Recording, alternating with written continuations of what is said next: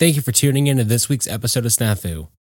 Please visit our website and our Patreon page for bonus content such as pictures of the characters, maps of the airfield, Q&A episodes, and much, much more. This podcast contains explicit content that may not be suitable for some audience members. Listener's discretion is advised.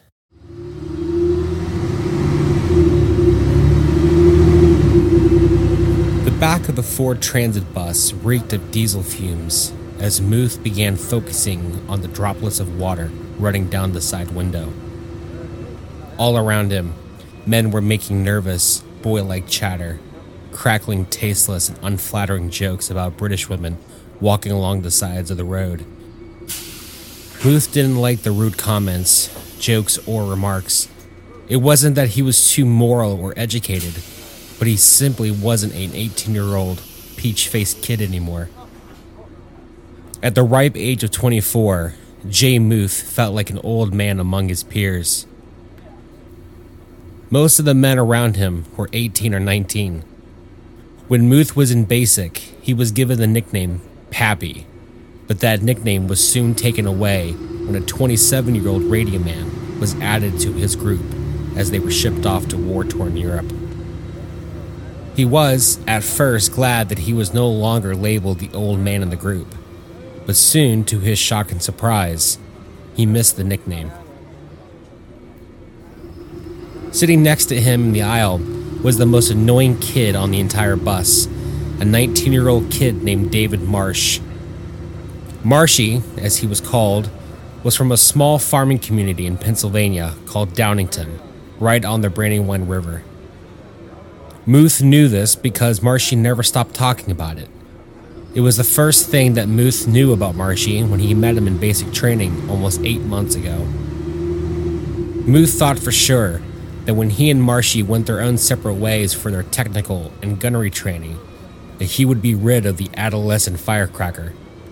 But in some cosmic like brand of humor, the first person Muth ran into in New York City on the gangplank was none other than Marshy. Marshy was average height, thin, had deep set dark eyes, thick arched eyebrows, long face, and a thick rounded defined chin. He always seemed to push the limit with his facial hair, as it was always kept just under what was considered appropriate by some lenient officers. Marshy's most notable feature was his hair. Marshy always kept his thick, dark black hair in a high pompadour, which on anyone else would have looked ridiculous.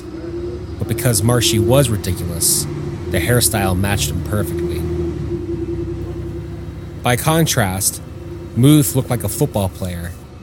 He was sturdy, had a square face, shaved brown hair, and kept no facial hair, although he could grow an envious mustache that would put everyone else's aviator mustaches to shame. His hands bore the callousness and scars of a troubled youth. Muth rarely smiled, rarely laughed, and often had to be the voice of reason among his peers.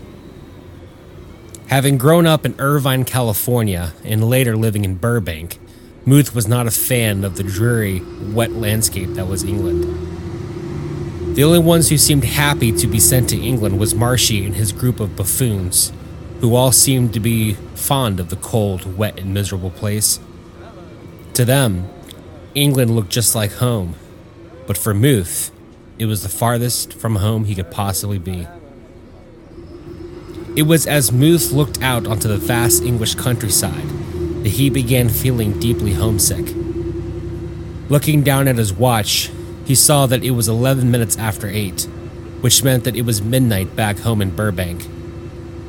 He wondered how his wife Beth was sleeping. Beth was 27 weeks pregnant with their first child, and as of Beth's last letter, she had been having a tough time at night getting sleep since the baby was kicking and hiccuping so bad. Just as Muth began thinking of names that Beth had picked out for their child, the bus made a sudden turn to the right in front of a hotel and pub called the Cock Inn. the Cock Inn! That's my new favorite building, called out Marshy. They're called pubs here, you dumbass.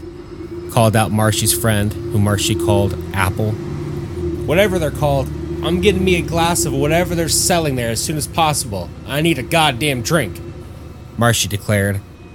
Marshy, you've been saying that since we left New York, called out someone from the front of the bus. That's not true. Muth, have I?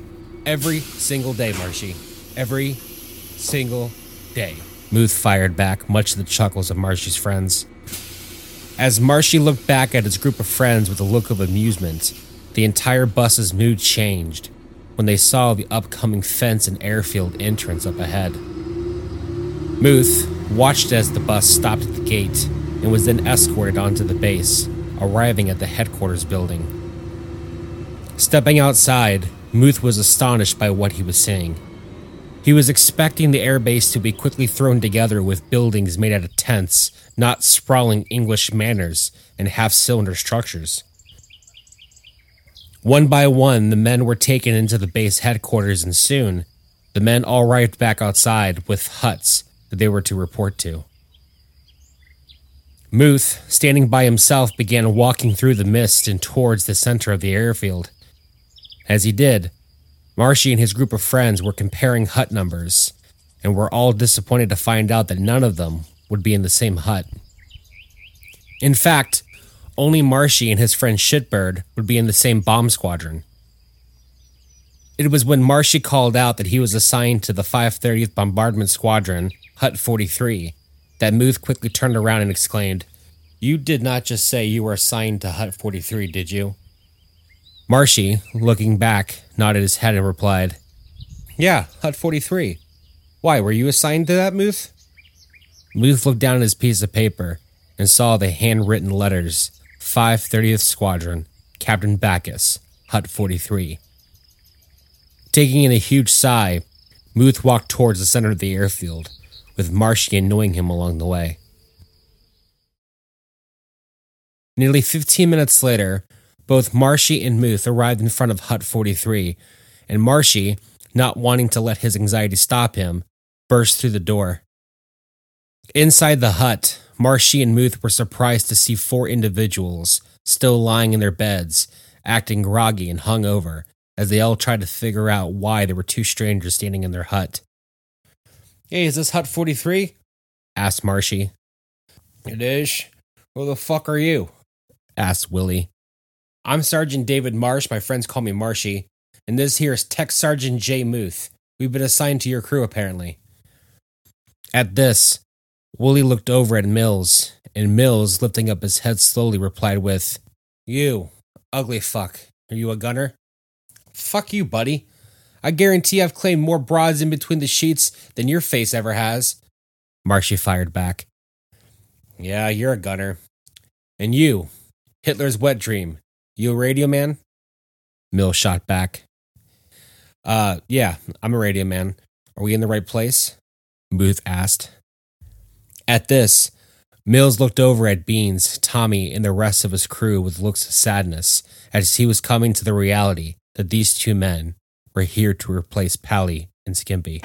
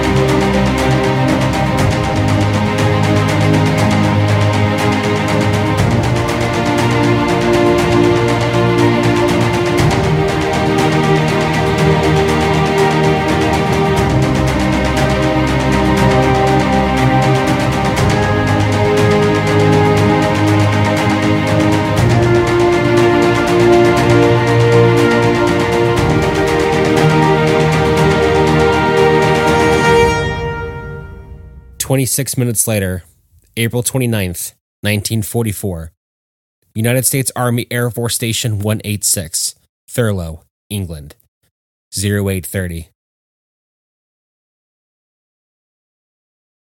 Jack was lying in his bed when he swore he heard the sounds of a duck quacking. However, he soon realized what the sound he heard was when he heard O'Brien comment, Oh, dear Lord, Sheila, it's too goddamn early for this. Giggling from Sheila and Brolin soon followed. Jack, rolling out of his bed, looked over at the group of men and caught a glimpse of Coca suddenly sitting up in his bed. Brolin immediately shouted, Coca, not on the. But it was too late. A very hungover Coca retched all over the floor next to his bed. While grossed out, Sheila and Brolin began laughing to the point of turning blue. Jack soon joined in in the uncontrollable laughter. As Jack attempted to recover himself from laughing, he then looked across the hut and saw that the boss's belongings had officially been cleaned out. Hey, where's uh where's the boss? Jack asked the group. He moved his stuff this morning to his hut in Dixie Bluffs, O'Brien replied. Dixie Bluffs? Jack asked. O'Brien, who couldn't stand the smell of Coca's vomit, got out of his bed and proceeded to walk over to Jack's bed.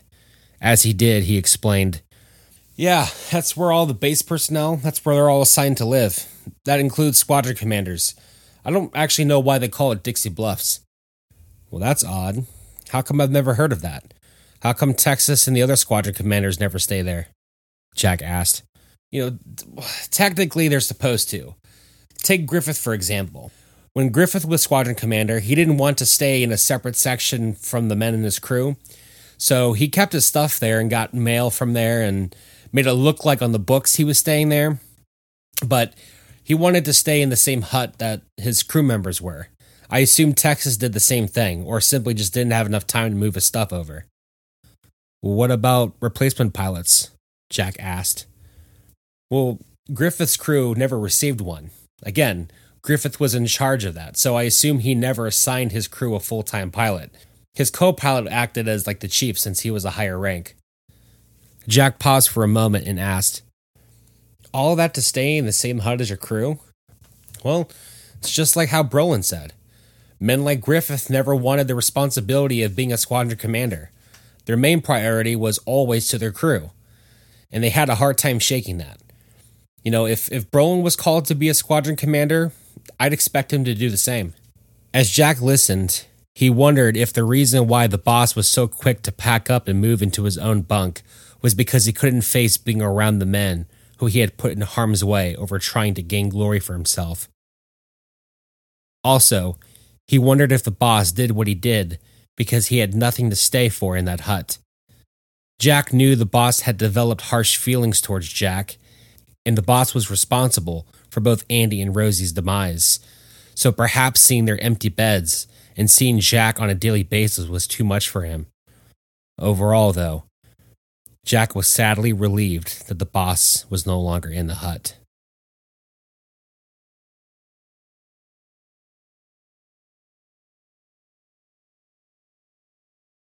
The boss was sitting in his new office, which was located at High Brass Hall on the first floor directly underneath where Colonel Poole's office was located. The gloomy, cloud riddled sky illuminated the dim lit office through three diamond leaded windows. In this 400 square foot room sat four desks, each of them belonging to one of the four squadron commanders on the base. Sitting next to the door was the desk of the 528th Squadron Commander, Major Elliot Gould. His desk was covered in papers and a ceramic coffee mug rested next to the desk lamp. Sitting along the far wall, underneath one of the windows, was the desk of the 529th Squadron Commander, Captain Kevin Fagan. His desk was mostly empty. The only thing to prove that Captain Fagan occupied the space was his nameplate that hung on the wall above his desk and a picture of he and his crew just after they arrived in England. Finally, the desk sitting opposite of the bosses in the middle of the room was the desk of Captain Eric Koth, the squadron commander of the 531st Squadron. His desk was a mess of papers and his ashtray was full and spilling over onto his desk. The boss was repulsed at Koth and Gould's desks since he believed that the top of a desk reflected the personality and leadership of the man who inhabited it. He knew that these men wouldn't keep their beds and living quarters this filthy, and so there was no excuse for these men to leave their desks looking the way that they were. On the other hand, the boss took pride in his space.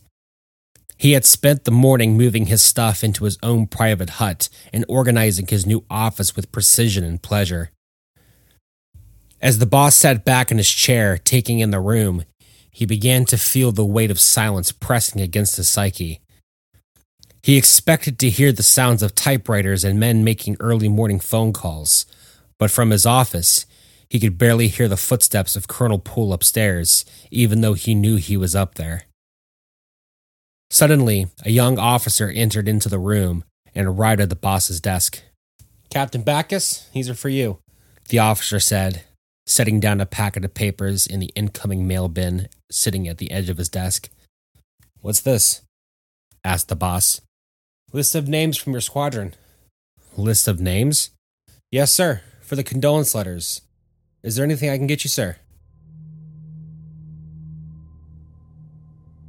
The boss's heart began to race as he grabbed the packet and began looking through the list of names. On each of the three pages was a list consisting of first and last names, along with their parent, spouse, or legal guardian's name. The boss was to write every one of these parents, spouses, or guardians a letter of condolence for their son, father, brother, or husband having died or gone missing on the mission of Brunswick. All 10 names from From Texas with Love were listed, each one with MIA next to their names. Also on that list were the names from Cap'n Kids. Oddly enough, all but the tail gunner and ball turret gunner had POW listed next to their names, with their tail gunner and ball turret gunner having killed in action listed next to their names. Just below their names were the following Isaac Rosenthal, killed in action, Andrew Moreland, killed in action, Charles Knight, killed in action, and Anthony Palladino, killed in action. Captain Bacchus? asked the officer, knocking the boss out of his trance of sadness and guilt. Um, I'm sorry. Is there anything I can get you? Perhaps a cup of coffee? No, that's it's okay. Thank you, Lieutenant, the boss responded. As the officer left the office, the boss stared at the packet of papers and began to wonder how on earth he was going to write all 24 letters of men that were captured, missing, or killed because of him. The enlisted men's mess hall was nearly half empty, since most of the men on the airfield had either already eaten or were waiting for lunch. The food was the last of the morning's breakfast, so the powdered eggs were more discolored than normal, and the breakfast hash was cold and stale. The coffee was room temperature, and the mess attendants hadn't refilled the ketchup bottles yet. Tommy was violently attempting to put whatever ketchup he could on top of his hash to cover the disgusting taste and bad texture. Sitting on either side of him was Mills and Willie, who watched Tommy with amusement. Meanwhile, sitting across the table was Beans and the two new boys. At first glance, Mills didn't like either of the two new boys. Marshy seemed immature, even more so than Tommy. He held his fork and spoon like they were shovels, and he ate like a cow. Muth, on the other hand, looked like trouble. He sat with his elbows on the table, chest flat, back straight, and his eyes locked onto Mills, Tommy, and Willie. The only person so far who attempted to be friendly with Muth and Marshy was Beans, but Mills chalked that up to Beans, his good old church boy like nature. Mills knew deep down that Beans hated that these two new boys existed. Jesus, Tommy, you gonna pound that thing like it's your pecker on a Friday night? Willie asked. Yep, I gotta believe there's more in there. Just gotta believe it. Tommy countered as he kept hitting his hand on the bottom of the ketchup bottle. Soon after, an airman sitting behind the two new boys leaned backwards and said, Hey, weather forecast tomorrow is calling for more rain. Brass is issuing 24 hour passes. Yeah, you said that the other day, Mac, and it ended up being bullshit, called out Mills.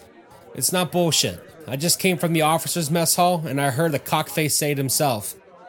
Marshy looked up, confused, and asked, Cockface? Mills begrudgingly explained, Yeah, uh, Major Matson. Why do you call him Cockface?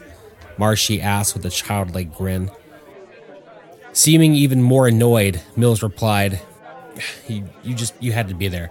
Uh, Mac, so you're saying that we should have passes in our hands within the hour? Mac soon nodded his head. Willie added, I'm taking the first fucking ride to London, replenishing my cigar stash, and then I'm gonna find myself a girl, even if it means I have to hit one over the head and drag him back to my cave. That's when Mills replied, You know, actually, that's not a bad idea. What, going caveman on a broad? Is Brit Tail really that hard to catch around here? Marshy asked.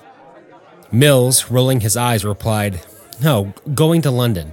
We should all go. That's when Marshy cut Mills off by saying, Oh, that's swell. How close is London from here? Wait, how are we going to get there? Mills quickly hurled back, Oh, no, no, no. I, I didn't mean you two. I meant me and the crew. We were assigned to your crew. What are you saying? You seem to have a problem, pal, and I don't appreciate it. Fired Muth. Look, don't get him wrong, Willie softened. But you haven't earned a trip to the mecca of American servicemen, okay? Fly yourself a mission, have a few bullets fired at you, and then you and the rest of your greeny friends can make a trip down. What the fuck? swore Marshy. Greenies, huh? Is that what you think about us? Muth asked. What are you talking about? Mills asked. Ever since we arrived at the hut this morning, you've had a shitty look on your face, like we're a pile of shit that you stepped in. Now, before you say anything else, I suggest you take a step outside and come back with the goddamn respect that me and Sergeant Marsh deserve. As Muth talked, Mills showed he saw and felt nothing to fear by Muth's stiff body posture and threats by digging into his pocket for a cigarette and putting one in his mouth and lighting it up. After Muth was done, Mills allowed a moment of silence before he puffed out a big ball of smoke and replied, I'm going to be honest with you. I don't like you or Donkey Face. Out of nowhere, Marshy threw a full cup of coffee at Mills's face, and before Mills could even wipe the coffee from his eyes, Beans had tackled Marshy, and the two fell onto the floor, wedged between their table and the one behind them. Muth soon jumped on Beans, taking him by the shoulders and with all of his might shoved him off Marshy, but was soon met with blows from Willie's fists. Within a matter of seconds, there was an all out brawl among the men of Loda Bull, with the men around them watching with amazement. Beans was soon pouring blood from his nose after Marshy slammed his heel against his face in an attempt to keep Beans off of him. Willie and Tommy were both taking on Muth, who was defending himself quite impressively from their rage filled blows. Mills soon leaped over the table and threw himself on top of Marshy as he was trying to get up. Mills then began throwing punch after punch, most of which were striking Marshy's face. To add to the chaos, Beans and the others were soon overwhelmed when Marshy's friends came to their rescue, and soon Mills was laid on the top of the table and had Marshy's friend Apple straddling him, punching his fists into his head and face. As Mills began to feel blood filling his mouth, he and the others of his crew were saved by a group of officers who broke up the fight. Do you like war movies? Do they get your blood going? If so, I have the perfect, perfect podcast for you. This is not an affiliation. This isn't like a we're sponsoring them, they're sponsoring us, so I got to mention them. This is just me strictly telling you about a podcast I love. The podcast is called Danger Close. It's a war film podcast where three hosts, a theater director, a movie critic, and a veteran come together each week to talk about a different war movie. Guys, this is a fantastic podcast. If you want to get into war films on just more than just a surface level, this is perfect. The hosts are phenomenal, the research is impeccable, and the quality of it is just phenomenal. I can't recommend this enough. So if you guys enjoy podcasts, you want more podcasts to make your day go by faster at work, or you wanted something to listen to while you're cleaning house or trying to fall asleep or you're driving in the car, guys, this is a perfect, perfect, perfect podcast to listen to. Danger Close. Check it out for yourself. If you do, go onto the discussion page on Facebook and tell them that Aaron from Cancer 34 Studios and Snafu Podcast sent you. Thank you guys so much. Do you want to get more out of Snafu? Well, guess what? There's good news for you because you can. You see, by visiting our website, www.snafupod.net, you can find all kinds of amazing free, it's important, free resources to help you find out more about the 8th Air Force in World War II and about the B 17 Flying Fortress. Right now, you can take a virtual tour of two real B 17s like the ones depicted in Snafu. Also, you can find links to movies, documentaries, and free YouTube videos, and much, much, much more. All you have to do is visit www.snafupod.net and check it out for yourself. Now, back to the podcast. An hour later, the men involved in the lunchroom brawl were standing in the hallway that led to the squadron commander's offices. Mills and the others had gotten cleaned up and patched up at the hospital. Mills's nose was broken. He also had a fractured eye socket, a fractured cheekbone, and significant cuts on his top gum. Beans, Tommy, and Willie each had bloodied noses and busted lips. However, Willie's fists were bruised and swollen from his two broken knuckles. Standing along with them was Muth, Marshy, and his friends, Shitbird, Apple, Redman, Cleveland, and Bullseye. The one who looked banged up the most was Marshy, who had a black eye and a busted chin. As the men stood there, they saw a familiar face walk past them. It was Jack. Jack had been called into the boss's office and didn't know why. Upon passing by members of his crew, he slowed down his pace and stared heavily at them, especially Mills. What the hell happened to you guys? Behind his swollen face, Mills began to speak up. Fuckface over there. Who the fuck are you calling fuckface? Do you want your face caved in some more? Marshy hurled over. Me and you, one on one, let's go. Mills hurled back as he began to lunge over at Marshy, causing almost another brawl. However, this time, Jack was there to stop the fight. All right, all right, all right, all right. I got my answer. Jesus Christ, this is going to be fun.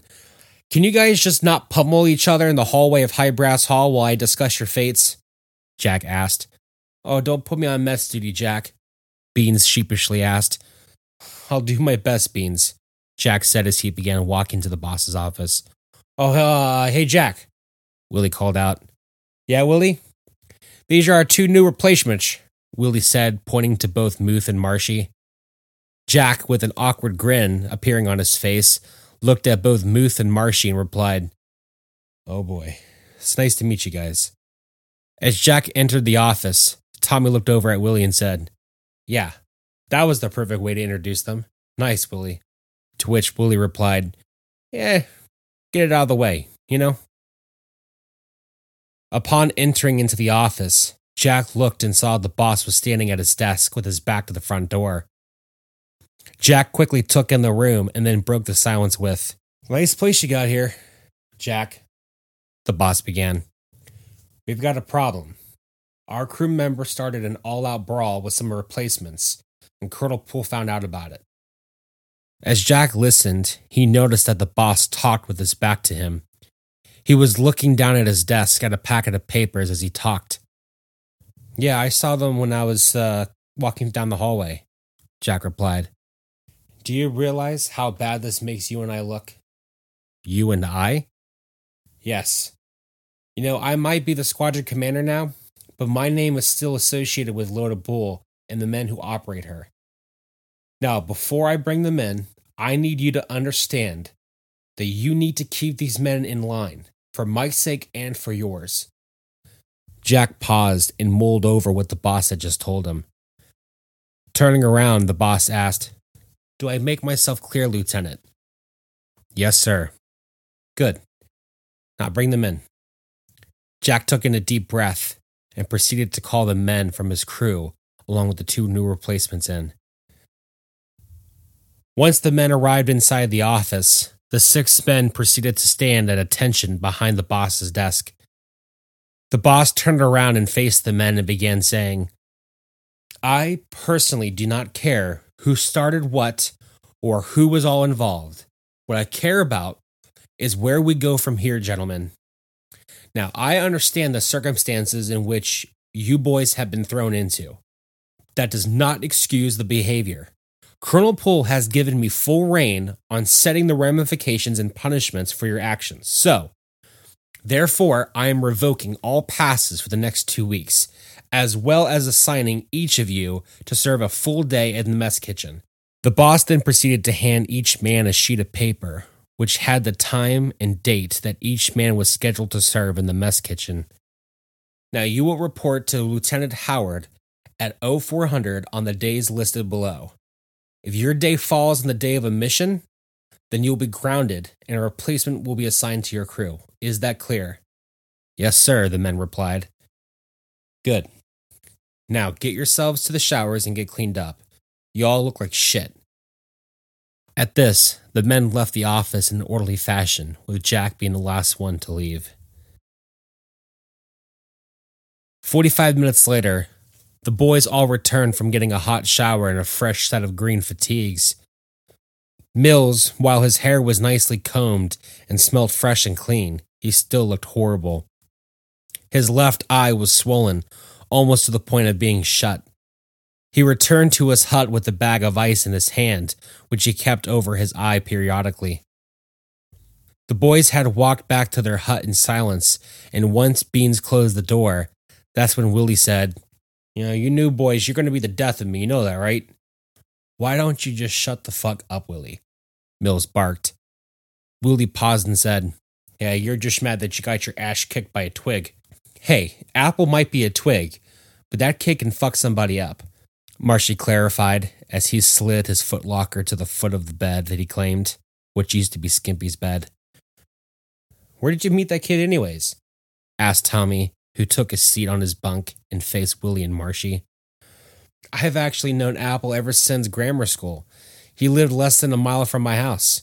We unknowingly joined the same day and we both volunteered for the Army Air Corps. And where are you from again? asked Willie. Downingtown, Pennsylvania. Where the tin fuck too is that? It's just outside Philadelphia, along the Brandywine River. Brandywine? Someone should mix those two things together and see what it tastes like, replied Tommy. Do you ever think before you speak, Tommy? Anyway, sorry about that. Philly, huh? Well, anyone that's a Philly fuck is someone I can fucking respect. You know what? Here, to show you my loyalty, now that you are part of the crew and all, I want you to have this. Willie dug into his pocket and pulled out a gold cigarette case and handed it to Marshy. He then dug back into his pocket and walked over to Muth's bed, which was Pally's bunk, and pulled out a gold and silver money clip with $17 folded and pinned under the clip. Thanks, Muth skeptically replied. Welcome. More where that came from. Look, I'm a very generous guy, okay? And I apologize that we got off on the wrong foot. Now, if you gentlemen would care to excuse me, I got some business to take care of. Willie then proceeded to head towards the front door and left the hut, leaving behind him a stunned group of men. As Willie was leaving the hut, that's when Tommy came running out and asked Willie, Willie, what was that all about? What? You giving them gifts. Less than an hour ago, we were pummeling each other. Tommy, Tommy, Tommy, Willie interrupted as he continued walking down the road. I'm offended that you don't know me better. What does that mean? Tommy asked. What, you really think that I would give those two shitheads my prized possessions? Tommy paused for a moment and processed what Willie had said. Lifting his head back up and seeing Willie walking away from him, asked, Whose stuff was that? Willie, with a smile on his face, said, I took the cigarette case from California Boy's footlocker and the money clip I swiped from the fight after I saw it fall from Brandywine's pant pocket. You son of a bitch, Tommy replied with a grin appearing on his face. Jack returned to his hut and was surprised to see two new faces standing in the hut along with Brolin and O'Brien. Did you guys make new friends, Brolin? Jack asked. Yes, I am, Brolin softly said in the background as the two new faces introduced themselves. The first man, whose things were sitting on Andy's bed, was a tall, slender, and olive skinned man with slicked back black hair. He introduced himself as Lieutenant Roberto Sal Salvatini. The other individual who stood over Rosie's bed was a shorter, scrawny kid with blue eyes and pearly white teeth. He introduced himself as Lieutenant Timothy Winger. From first impressions, Sal seemed outgoing charismatic, and relaxed, while Timothy seemed shy, reserved, and socially awkward. Let me guess, you two are my new replacements, Jack asked. That's right. We've been assigned to Captain Bacchus and uh, we were brought here. But my new friend over here was telling me that Captain Bacchus is no longer the chief of your crew and is now running the whole squadron. That's correct, Jack confirmed. So, uh, should we be reporting to you? Sal asked. I guess, unless uh, one of you is my new pilot. Nope, I'm the navigator and Winger here is a bombardier, Sal replied. Is that so? Are you too good at doing your job? Jack asked the two men. Sal replied with, I found the right airfield and hut, didn't I? But Timmy silently nodded his head. Good, good. Well, get yourself settled in. I want to introduce you to the rest of the guys in a little bit, you know, get you acquainted and all. Okay? Jack asked the two men.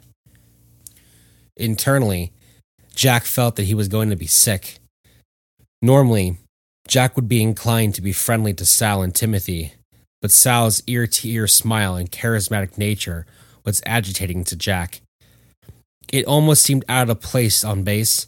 Everyone he had been surrounded with had those kinds of smiles beaten out of them by flak, fighters, and seeing friends and brothers die in horrific ways. As for Timothy, Jack hated his shy nature. He looked so young, inexperienced, and nervous. He knew the boss definitely would not like him. It would more than likely have him do a bunch of practice bombing sorties to see if he would be worth keeping around. But then again, since the boss was no longer in charge or load of bull, who was?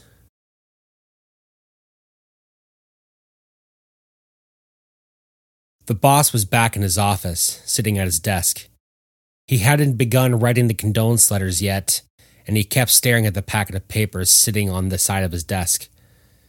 Behind him came a voice that rang, Oh, you must be the new 530th Squadron Commander. The boss looked behind him and saw Eric Koth standing in the doorway of the office. The boss recognized Koth, but wasn't sure if Koth recognized him. That question went unanswered as Koth proceeded by walking to his desk, saying, It's funny. You look to be all moved in for someone that was just promoted less than a day ago. The other guy didn't even get his nameplate on his desk. No need to pussyfoot around it. I hate leaving things undone, the boss replied. Oh, is that so? Koth asked as he sat down in front of his messy desk. The two officers sat face to face with their desks separating them. Before the boss had a chance to say anything else, Koth spoke up by asking, If that were the case, then why have you yet to write out a single letter to the dead or missing men from that mission you botched? The boss was taken aback by the rude nature of Koth's response. Excuse me? You heard me, Captain. Easy there, buddy. Don't think that because I'm new to this office that I will take that kind of talking and tone, the boss replied. Koth, keeping his eyes locked onto the boss, sat forward with his hands now folded on top of his desk and said, Look, I lost two of my best pilots and crews on that Brunswick mission. Not to mention, I had to write 13 letters to mothers and wives of dead airmen from my squadron telling them that their sons and husbands died a hero's death, when in reality, they died because you wanted to be a big shot and impress the brass. You see, you don't know a goddamn thing about what my reasons were. You're right. I don't know, but I can tell you this. There was absolutely no reason for us to bomb Brunswick when it was covered with such a thick soup. You read the weather report. You knew it was a reckless suicide run, yet you did it anyways. I don't know a lot, but I can tell you this. I've known a lot of officers and commanders in my time serving Uncle Sam, and I've only heard horror stories about commanders sending their men to their deaths for some personal glory or an extra stripe on their sleeve. I've only heard of those things.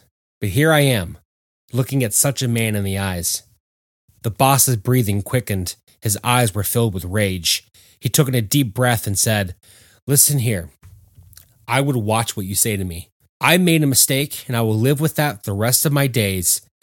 I don't need you reminding me of it. Now, I'll have you know that despite my mistake, I was still promoted by none other than Colonel Poole himself.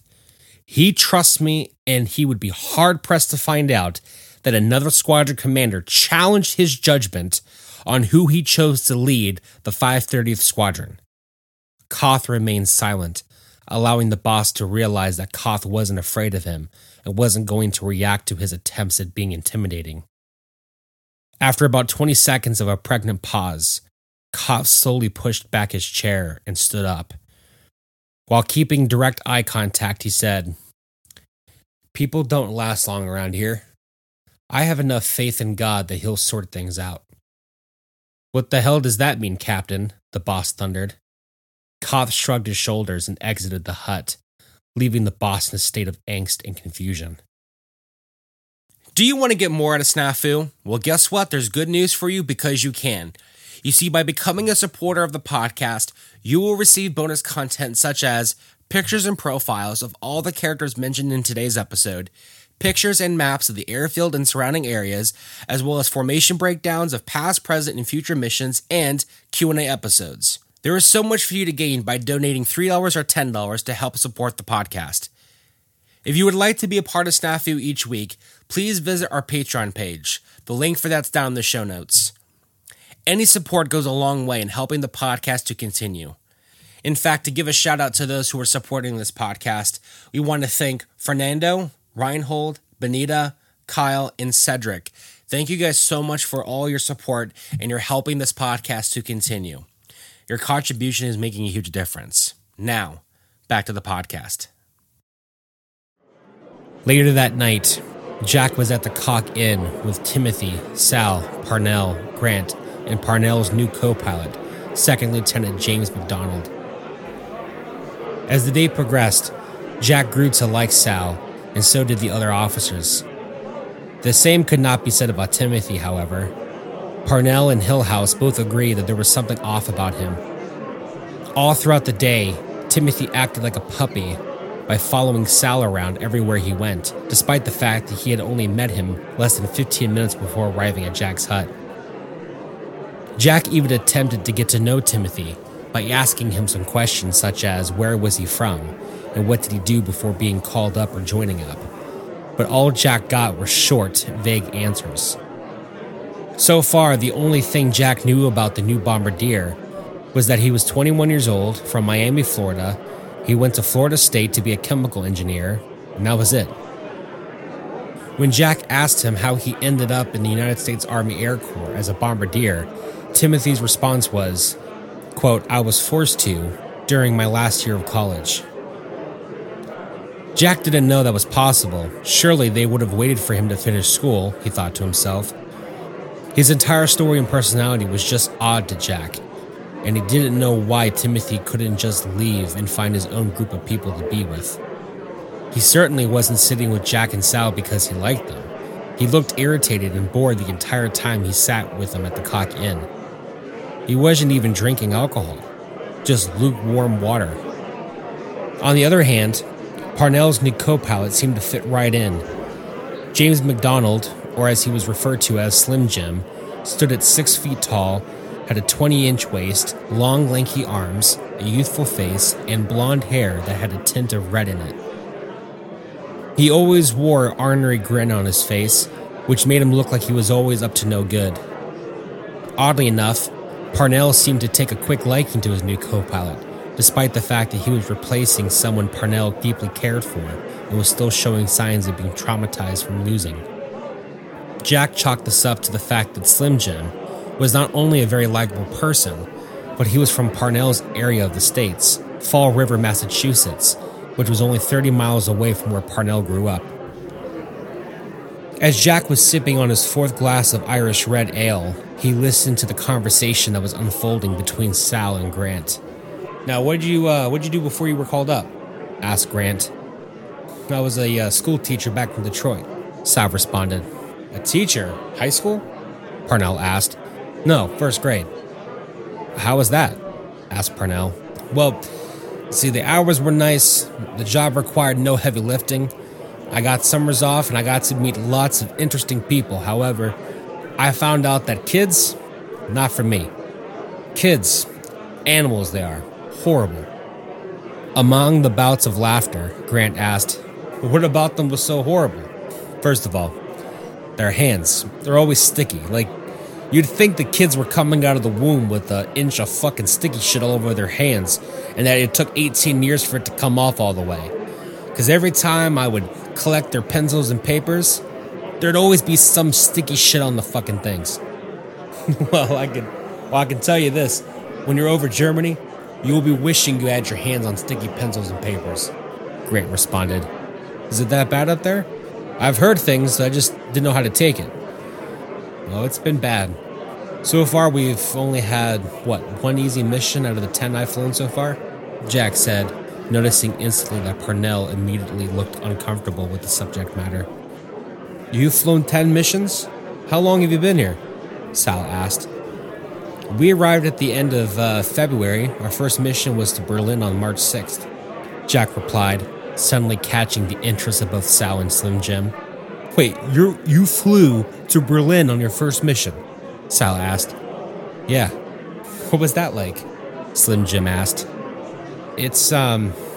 Jack paused for a moment, and in an instant, he was standing back on the tarmac underneath a flawless and scar free bull, drinking Butch's coffee. Around him were faces of innocence in the purest form Jack could see the boss back when he wasn't as uptight and serious. Also around him were Andy, Rosie, Skippy, and Al. In one moment, Al was kneeling, dressed in his flight clothes with a nervous smile on his face, and in an instant, Al was sitting up against the side of the radio room, his leg mangled and pouring blood. The nervous smile was gone, and now Unrest, sadness, and horror was in its place. While Jack thought that was a horrible experience, little did he realize at that moment that Al's death would be the catalyst for the many that would come to represent what the air war entailed. Jack, Jack, Jack, hey, said Parnell, trying to get Jack out of his trance. Jack blinked and slightly shook his head, apologizing for zoning out. The others were understanding of that, and the topic quickly changed. Later that night, while on their way back from their huts, Parnell and Jack were walking together along the road that led back to base. The two men talked movies, music, and sports before Jack said, Hey, uh, I'm sorry for blinking back there. I don't know what came over me. Thanks for getting me out of that. No need to thank me. You have to keep your mind off of that. Off of what? I know what you were doing. I could see it in your eyes. Your mind constantly wants to relive that hell. Don't let your mind go there. Once it does, it's hard to come back out. Is that what Chaplain Schwartz told you? Jack asked. Sorta. He said I have to accept that what happened happened. There wasn't a single thing that I could have done that would have changed the outcome. It was all part of a bigger plan or something like that. Listen, I'm not doing it justice. I'm fucking it all up. But I'm telling you, you need to go talk to him. I'll make my way there soon, I promise. Jack replied. Good.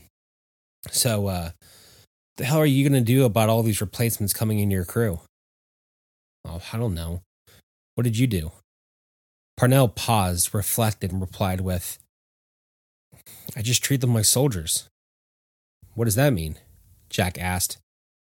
Uh, I mean, guys like Ears and Compton, those men were like brothers I was supposed to look after, you know?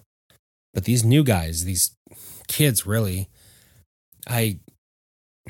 I just can't see them as anything more than soldiers who have a job to do to ensure that none of my friends and brothers end up in another wooden box or crater.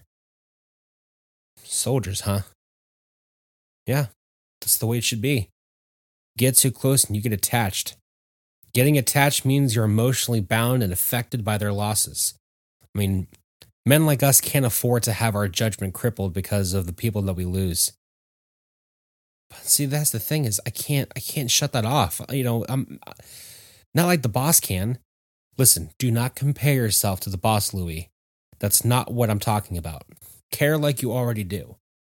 But you cannot get attached to them. It's not worth it. Jack marinated in these words of advice and simply found them confusing and troubling. He knew that what Parnell was saying was true. It had been true since the first war was ever started. It had been a lesson learned again and again to the point that it became a worn out theme in books on war. However, while it would be easy for Jack to view the new members of his crew as soldiers with a job to do, he wouldn't change his feelings towards the other men, people like Tommy, Willie, Mills, or Beans. They were just as much of the bull as he was. It was these thoughts and feelings that made Jack question whether or not he'd be capable of leading Loda Bull in a manner that the crew and the rest of the 300th needed him to lead. The boss sat alone in the dark office, staring at the stack of finished condolence letters, which were illuminated by the boss's desk lamp, the only source of light in the shadow drawn room. Looking at his watch, it was 2100 hours. Reaching into his desk drawer, he pulled out a bottle of VAT 69 whiskey and a single glass and set both on his desktop. Pouring himself a glass, he took a deep breath. Anton? came a voice from across the room. The boss's skin began to crawl. The hairs on his neck and back began to stand up. He hadn't heard that name in what seemed like a lifetime. He looked up, and standing in front of Fagan's desk was a woman that the boss not only knew, but had been longing for. It was Catherine. She was just as she looked the day of their wedding. Her skin looked healthy and smooth, her dark hair reflected the light coming from the boss's desk lamp. The shadow that the light cast behind her made him feel that this was all too real. It was as though she were really standing before him. Anton? She called out again. Cat? He called out softly. Catherine's soul filling smile filled her thin, narrow face like it had on their wedding day. Long day? She asked. I. I don't. The boss fumbled. She then began slowly approaching the boss and spoke as she did, saying, Tell me all about it. You look like you've been through hell. I have. The boss softly responded. Well, what's got you so worn down? Catherine asked as she was now standing next to the boss and proceeded to lower herself behind him, putting her arms around him and bringing him in close It feels so good to feel you again. The boss whispered, with tears forming in his eyes. I know it does. I miss you. I miss you too. I don't know why you had to go. I don't know why either. I didn't want to go. At this point, the boss looked at Catherine's face. Staring at him with her angelic blue eyes, she asked him, Tell me, what's going on? The boss took in a deep breath, stared at his glass of whiskey, and with a tear rolling down his cheek, responded, I. I made a very stupid decision that got a lot of people killed. Catherine then began softly tickling the back of his head and the base of his neck and continued talking. Why'd you do it? It's it's stupid. Tell me. The boss took in another deep breath, and with his eyes closed, he answered, It's. It's been hell ever since you left. I can't stand the silence anymore. I find myself slipping into madness if I stay in the silence for too long. When I first heard those sounds of engines, I was convinced that I finally found my place in the world. And I was good at it, really good at it. I figured I had to move my way up through the ranks if I was going to have a future. So when I had the opportunity to do something that I thought would impress my superiors, I took it. Well, did you get what you were hoping for? No. I mean, yeah, I got promoted, and now I have a job that will survive even after wartime. But before I had friends and now I have nobody. I'm sure that's not true. You always had an easy time making friends. Things have changed, Kat. I'm not who I was before. Have you changed too much for me? The boss looked into Catherine's eyes, and as he did, tears began welling up in her eyes. You have, haven't you? No, no, no, no, no. The man that I fell in love with and the man that I left was not like this. No, I'm still here, Kat. I'm still your Anton. I should go. No, no, no, please don't don't go. I'm sorry, Anton. This was not a good idea. Please don't go. The boss opened his eyes.